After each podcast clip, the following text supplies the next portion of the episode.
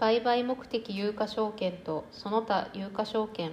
それぞれについて期末時点の評価方法及び評価差額が発生した場合の処理方法を説明しなさい。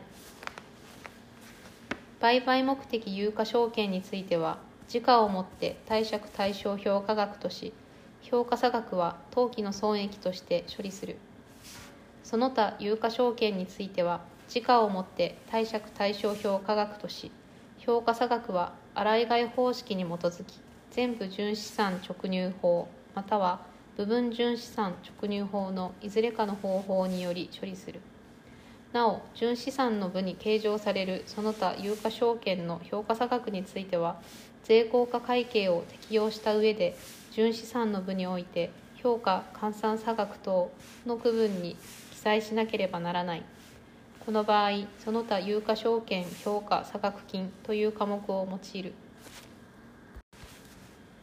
問い1で答えた処理方法がそれぞれ採用される理由を説明しなさい。売買目的有価証券については投資者にとって有用な時価情報を提供するとともに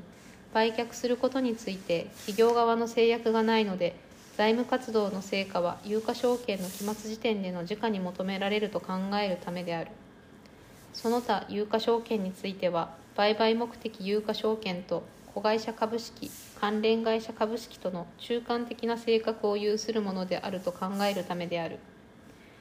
貸借対照表における時価評価については売買目的有価証券と同じであるが